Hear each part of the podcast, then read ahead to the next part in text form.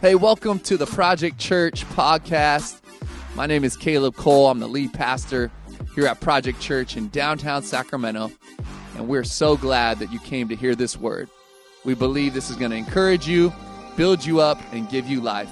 So get ready to receive a message from God.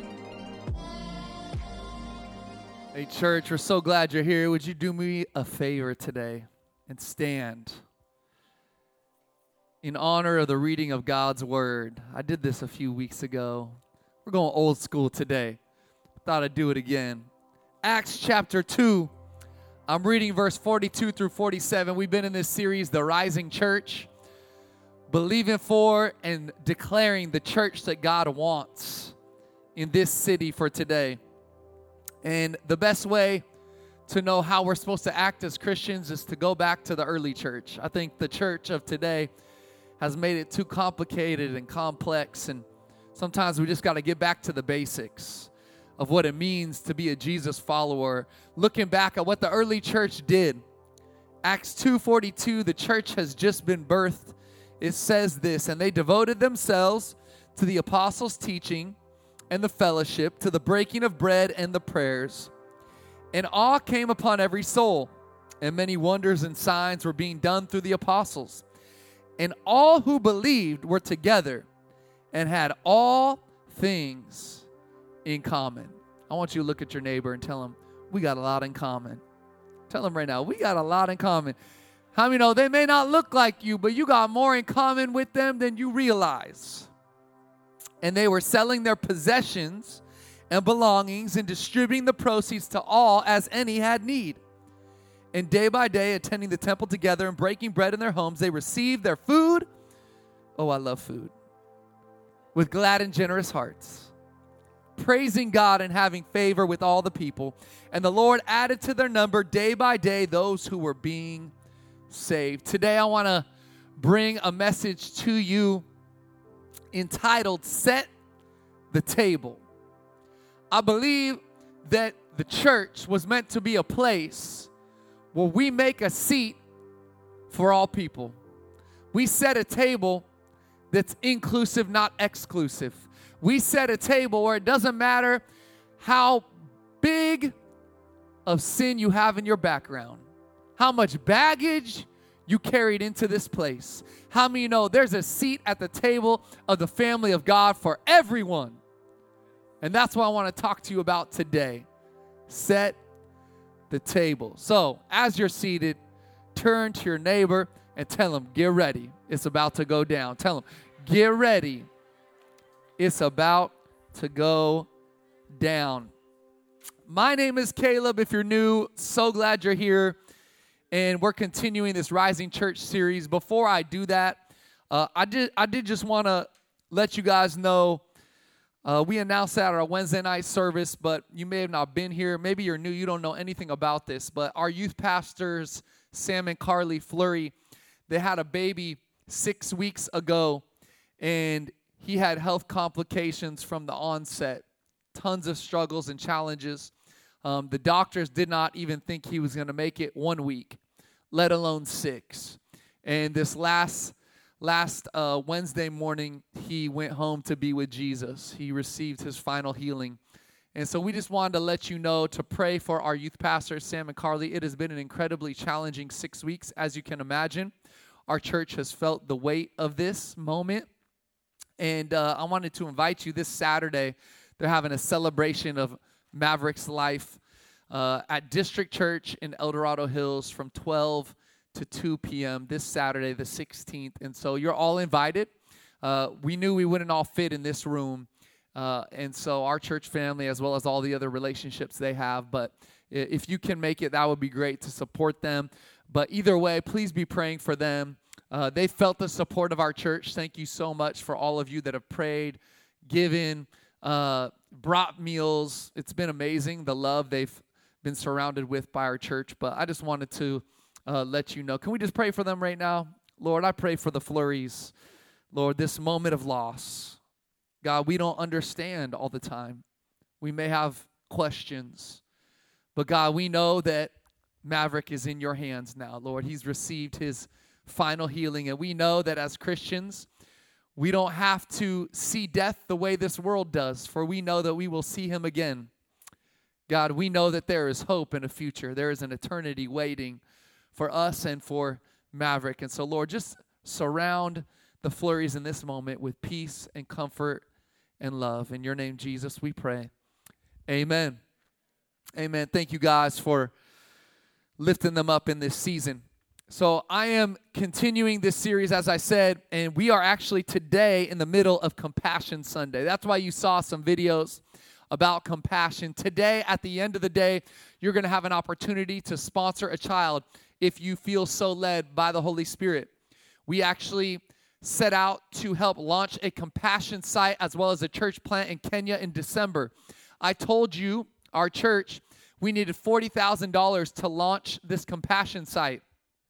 And what was amazing was in December last year, you gave over $60,000. And so we blew it away.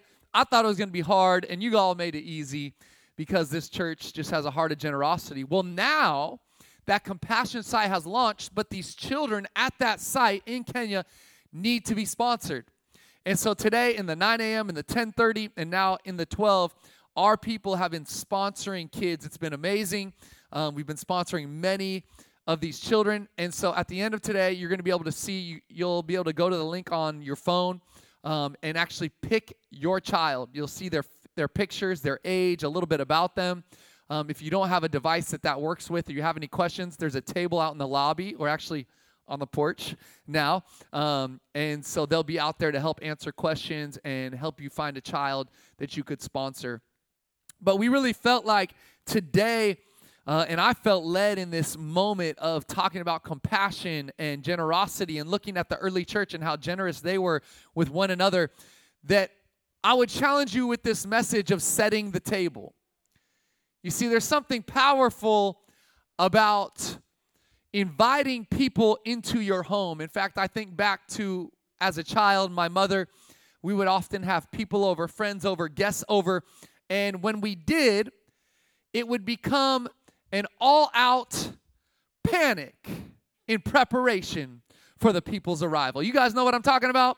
When mom wants the house clean, she ain't playing. And so she would be like, I want it to look like nobody lives here.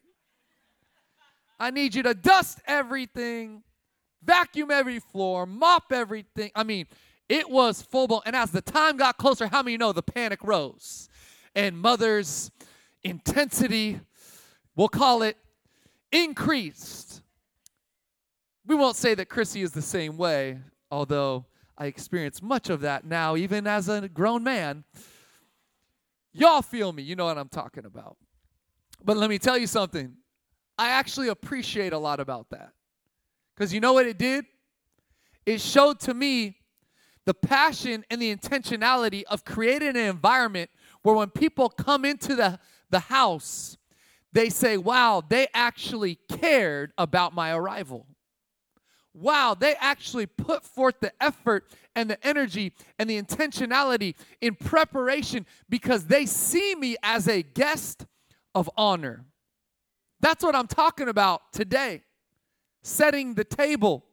In fact, if I was to give this a statement to encapsulate and summarize the message, it would be this: a table that's set reveals a church with intent. The church needs to be intentional, and intentionality in inviting and welcoming all people in. I love that about my mom. I love that about my wife. They want, when people arrive, to feel like they matter. Like we put forth every effort we could for your arrival. That's what the family of God should do. Why? Because this world is looking for a home. And they've tried to find home in all sorts of places, with all sorts of things. And yet, how many know when you find a home in the family of God, there is nothing like it? You see, God created this to be a home. It's not a church building. It's not a building in Old Sac. This is a home. And so we want to set the table in a way that invites all people home. So I want to give you a few challenges today, a few points to share with you around this idea of setting the table. First being we set the table to share what we've been given, to share what you've been given. You know that every member of the family has something that they bring.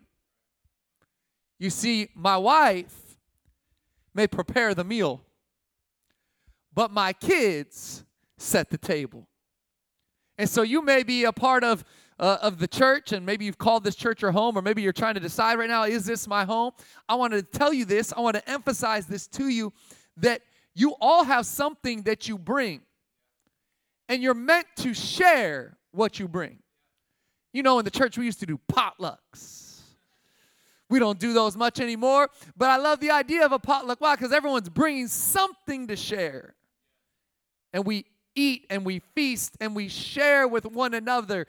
We share what we've been given. So while Chrissy prepares the meal, my kids, they set the table. This is something we've implemented in our home, and sometimes they do it begrudgingly. They do it with grumbling and complaining.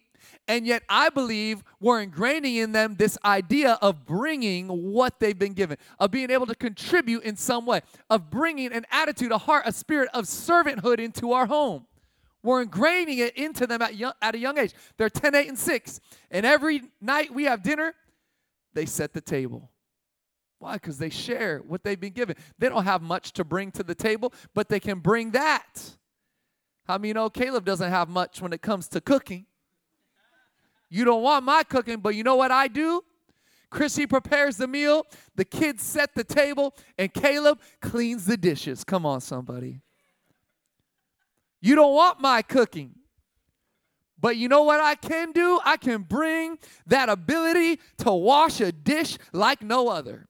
To load a dishwasher, I'm the master dishwasher loader. I can fill that baby to the max. It takes skill. Talent. I bring, I share what I've been given. I know this is funny, but there's so much truth to it. You see, a church that shares is a church that cares. It's corny, but it's true. We have to share our gift. When you don't share what you've been given, you hinder your own growth. But not only that, you're depriving the church of receiving the blessing of what you have to bring. You see, it's about more than just you. It's about the people around you. It's about those that will be blessed when you bring the gift that you have. And you say, I don't have much. Let me tell you, little is much when God is in it. Let me tell you, when you bring the little you have, but God is upon it, and it's needed in the body, God can do something great with it. The body individually is not much. My pinky is not much. Actually, I got a jacked up pinky. You guys ever seen this thing?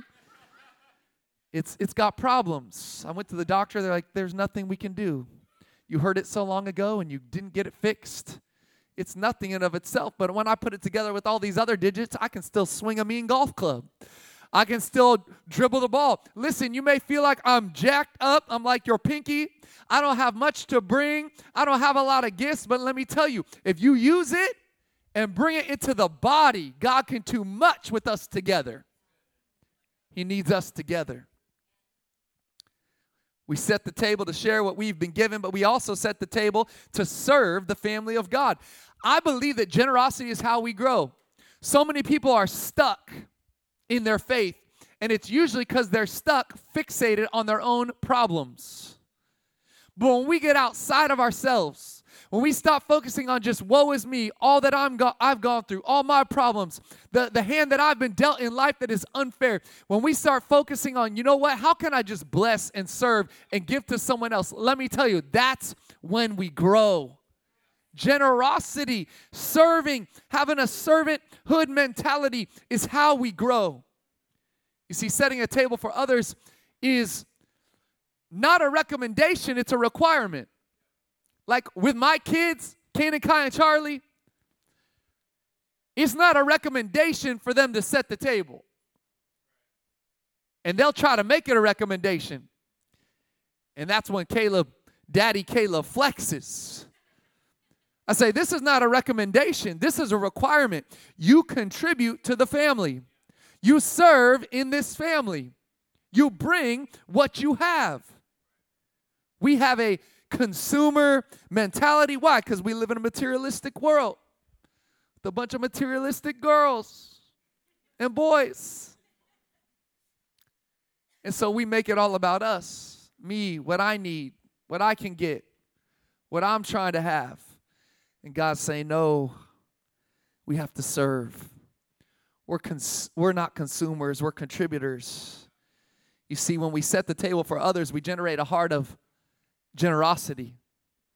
I've watched in my kids as they've continued to learn to serve and to bring what they have and to serve in our home, that they've begun to do that. They actually like showing up early on Sundays and, Dad, how can we help? This morning I had them carrying chairs down the stairs. Why? Because I want to teach them what it means to serve the family of God. We launched this church 8 years ago, almost 9 now. My kids have been on this journey with us. We've taught them what it means to serve. We set the table to serve the family of God because the family was meant to serve one another. The family was meant to meet the needs of one another. You saw what the early church did. They had all things in common. They sold their possessions and belongings and distributed the proceeds to all as any had need. They broke bread in their homes together and they received their food with glad and generous hearts. The early church set the example of serving each other. And we need to get back to serving one another. We set the table to serve the family of God, but we also, third, set the table to make room for growth. You know what I love about the table in the house of God is it's inclusive, not exclusive. You know what I love about the table in the house of God is it's an expanding table. It doesn't have a limited number of seats, even though up here we do. It's a table that expands and grows, and there's always room for one more. And one more, and one more. And he says, I'll even leave the 99 at the table to go get the one that's gone astray. And I wanted to tell you, there's always room at the table, even for you. You may be here today saying, I could never sit at the table of God because of what I've done. I wanted to remind you, on your worst day, there's a seat at the table. On your best day, there's a seat at the table. When you've been running from God for years or you've been serving for God for years, there's a seat at the table. There is a father that opens his arms like the father did for the prodigal son. And he runs to meet that prodigal. He wants us to make room. He wants us to have a table that always has a seat available for someone. You see, I believe God wants us to grow. We added a 12 p.m. service. We call this a 12 p.m. turn up. I named it that. The 10:30, like today, the 10:30 was packed. I mean, barely a seat empty in the house. We're like, we gotta make room. And so I'm believing that this room, we've made room, and God's gonna fill the room as we continue to believe by faith for people to come. Why? We want to make room for all people. You ever show up to a house, somebody invites you over, and you show up and it's messy? You're like, oh, did you forget I was coming? They're like, nah, I knew you were coming. Like, oh, you just didn't care enough to clean up a little bit. It's all right, I'll clean the toilet before I use it. Man, I've experienced that, and let me tell you, it didn't make me feel very special. Didn't make me feel like a guest of honor. In this house, we've always said, we want to go the extra mile to make room. We want to put the best foot forward. We want to prepare something special every Sunday. Why? So that when people come in here, they say, wow, they wanted me here. Let me tell you, we give a free t-shirt and a free Blueprint coffee in a box to every guest. It's like $20 per guest. And when our team first presented this to me, I was like, I don't know, guys, that's kind of pricey. $20 per guest, and we have a lot of guests every Sunday. But let me tell you, we've seen the priority in that. We want to bless them. We want to honor them. Here's a free t-shirt. Here's a box. Here's a free coffee. And we want you to know that you matter in this house. We set the table to make room for growth. Fourth, we set the table to feed those who are hungry. You know, I threw this in here looking at the early church and this point that they had all things in common. They sold their possessions and distributed to each as any had need. In this day, people were struggling.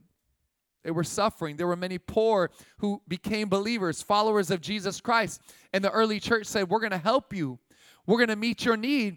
And I think that the church of today, we've forgotten this. We've lost sight of this. I love that this is a church that serves, that loves, that wants to feed. Yesterday, actually, we partner every month with Yolo Food Bank. Yesterday, we served 127 families. Yesterday was Hope Day. The second Saturday of every month is Hope Day, where we have multiple projects all around the city, our church people serving. We've made this a priority. Every single month, we're going to be a part of a serve day where we feed people, we love people, we serve people. Why? Because that's what the church was meant to do and be. Next month, we have Hope Week coming, a whole week of service projects. Let me tell you, this is a lot of work for our team. It's a ton of effort and challenge for our church, and yet it also costs us a lot financially, and yet we feel now more than ever the priority that we are called to be a light in the darkness, a city on a hill, a church that serves others, isn't just about being served itself. Why do we feed? Because people are hungry. Not only are they hungry physically, but how many know they're hungry spiritually? That's why this matters. That's why church matters. It's why we put a lot of effort into Sunday mornings. It's why we invest in money to make this space feel and create an environment that people would be drawn to and love. Why? Because this world is hungry physically, but it's even hungrier spiritually. And we have a more spiritual generation than ever before, and they're dabbling in all the things of this world and the demonic and all kinds of stuff. And I want to tell you, there is an encounter that we're meant to have, and it's with the authentic, real person of the Holy Spirit, and that happens in the house of God. That's why we prioritize this moment, because people are hungry. They're hungry physically. They're hungry spiritually. Amos 5:23-24 says this, away with your noisy hymns of praise. I will not listen to the music of your harps. Instead, I want to see a mighty flood of justice, an endless river of righteous living. That's a challenging text. And I was like, I saw this shared a bunch kind of during the pandemic. A lot of people were sharing this text. And I went into the history of it. You see, Israel was being challenged by the prophet here, Amos, and Israel is challenged because the rich were getting richer and the poor were suffering. Israel is being challenged because they're actually taking advantage of the poor and the widows and young women. And God sees it, and he says, I need a river of justice. I need righteousness to flow. You see, we can come in here and sing a lot of really spiritual songs, but unless it changes how we live when we go outside of these doors, I wonder if God is truly pleased with our praise. You see, I want God to be more pleased with the worship of my actions in my life than he is with the worship of my lips and my tongue. See, he cares about praise from our mouth, but he cares as much about worship from your life. Worship, what happens on Sunday mornings for 30 minutes as we sing songs is this much of worship. You see, worship is how you live. It's this much. It's your actions, it's your steps, it's how you live. And there is a hungry world that is desperate. And we carry the hope and the answer. Before I close today, I want us to watch one last video about compassion. I want you to see a story and a little insight into what's happening in Kenya and how we can better partner as we maybe take this opportunity to sponsor a child. So watch this. Hi, my name is Lindsey. I am 9 years old, and I live Kenya. Greetings to all the sponsors and the donors who support children in Kenya.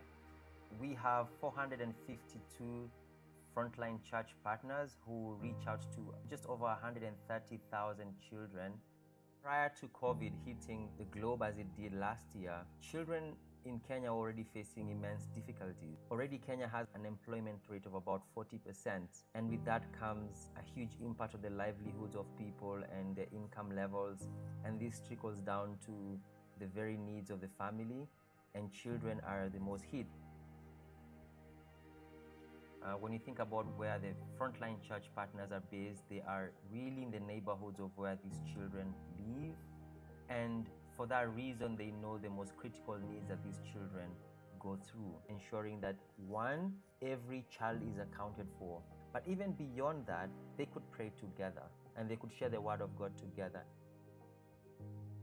Supporters are such an essential part of our program. And many of these children look up to their sponsors, some of them as their encouragers, as their mentors, as their own parents. And therefore, they play a really critical role in the development of these children, not only financially, but also emotionally and spiritually. I am so grateful. Thank you so much for your sponsorship. There are people who are physically hungry. We have an opportunity today to help for $39 a month. You could sponsor a child. You see, I was thinking about this idea of setting the table. And the last thing I wanted to share with you is we set the table to defeat the enemy's attack. And I was thinking about just how under attack we are. But you know that the enemy is never as strong as we give him credit for. I think sometimes the church has been terrified of Satan, the enemy. We've been afraid of the power and the authority that he carries. But I wanted to tell you right now that you carry far more power, because the same power that raised Jesus from the dead lives inside of you. In fact, Jesus said, I will build my church, and the gates of hell will not prevail against it. And I've always shared that text, and oh, that's so good. But recently, I actually saw it in a little different light. You see, the gates of hell. You know, gates are a defense mechanism. But we share that. I'll build my church. The gates of hell will not prevail against it. Here's what I believe. The church is actually far more dangerous than it gives itself credit for. And hell is on the defense. Now, the enemy, he attacks. But we have the power to overcome and thwart any attack that the enemy throws at us. But we only have that ability when we recognize and realize our role in the family. And so I want to illustrate this for you. You see, in my house, just like Randy's house. Randy's my dad, if you didn't know. In Randy's house, he sat at the head of the table. And in my house, guess where I sit? I sit at the head of the table. Now, this isn't a very popular topic in today's culture, this idea of headship. But I don't know if you've studied the scriptures, but we see in the New Testament that it says, husbands are the head of the wife in the house, just as Christ is the head of the church. I know this isn't popular. That's old school, Caleb. Traditional. So let me tell you something. I see that, and I believe the word of God to be true. And so I say, I'm in the role of headship in my home. So I sit at the head of the table. But let me tell you, headship doesn't mean that I only own the leadership. You see, I lead this family with Chrissy. Just as Joanne led my family with Randy. I lead this family with Chrissy. My role as head, or the headship, the role that I carry, is a role of serving. It's a role of servanthood. my job, my responsibility is to serve. Because in the same way we see, the text tells us and the scripture tells us that Christ served. In fact, he loved the church so much that he died for it. He served it to the point of death. And so I think sometimes we get so focused on the wrong things. And today I wanted to remind us that we all have a role and a part to play in the family. And I wanted to remind you of who is the head of this table. You see, it's not Caleb. And I wanted to show you because on our website, it's been like this since we started this church 8 years ago. Check this out. I didn't just add this for this sermon. It's been there for years. None of you probably ever even noticed it. You see, Caleb and Chrissy are the lead pastors, but Jesus Christ is the senior pastor. I've been given a role of leading in some way in this church, but Jesus is at the head of this table. King Jesus sits at the head of our table, and he determines what the family does. Just as Chrissy and I together determine what our family does and where our family goes, King Jesus sits at the head of the table of this house, and he will determine where we go, how we move, when we act, when we step out. And when we do that, let me tell you, we're protected because the enemy wants nothing more to do than to destroy us, to tear our families apart, to tear this church apart, to tear the unity apart. But you know what I do in my home? I protect. When there's a sound at night, guess who jumps up? Your boy. And I come out, I got my golf club ready. I'm like, what was that? Opening doors. Where you at? When my kids are scared, you know who steps in and says, you got nothing to worry about. I do. And I want to tell you in the same way, if we keep Jesus, King Jesus, at the head of our table, we have nothing to fear. We have nothing to worry about. We have nothing to stress about. We don't have to have anxiety. We don't have to have worry. Why? Because he's got us. King Jesus, he's got you. And so today, I wanted to challenge us that we would be a church of people that set the table for all. But before I give you the opportunity to partner with Compassion, I would not want to let this opportunity go by without actually saying to you, have you come to the table of the family of God? Maybe there's a lot of reasons you haven't. You didn't think you were deserving. You didn't think you were righteous enough, holy enough, good enough. I wanted to tell you today, there is a seat at the table of the family of God for every person in this room. And so today, I think it's someone's day to come to the table. You didn't think you belonged, but God wanted to tell you today, you belong. You didn't think you were deserving, but God wanted to tell you, you weren't. But because of me, now you are. So with heads bowed and eyes closed across this room, if that's you, you say, Caleb, it's me.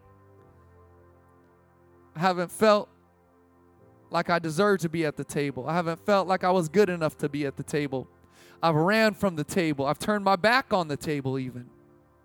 But today, I want to surrender to King Jesus, make him the head of my table, and pull up a seat for the first time in my life or to come back to the table. I'm the prodigal that's been running. I want you to lift your hand. Go, if that's you. Anyone in this room? Yes, yes, yes, yes. Come on, church. Give God some praise for all these hands that went up. Would you all repeat this after me? Say, King Jesus, today I put you at the head of my table. I pull up a seat, not because of me, but because of you. I ask you to forgive me of my sin, to wash me clean, to make me new. Today, I surrender to you and your will, to what you want, not what I want. I love you, Jesus. You are my King. You are my head, and I surrender fully to you. In your name, Amen. Come on, church. Give God some praise one more time. Would you stand to your feet? And I want us to sing a song of declaration, declaring that we will build our lives on Him. Why? Because King Jesus is the head of the table, of our family, of our house, of this house. So come on, lift your voices with us, church. Let this be our declaration today here. Hey, thanks so much for tuning in to the Project Church podcast. We pray and hope that this message encouraged you, built you up, and gave you life. We want to ask that you would invest right now in what God is doing here in downtown Sacramento. We've just recently moved in to our all-new building in the Waterfront, Old Sacramento District. We want to ask you, if you'd like to give, you can go to projectchurch.com/give to invest. Let's see all that God can do through us.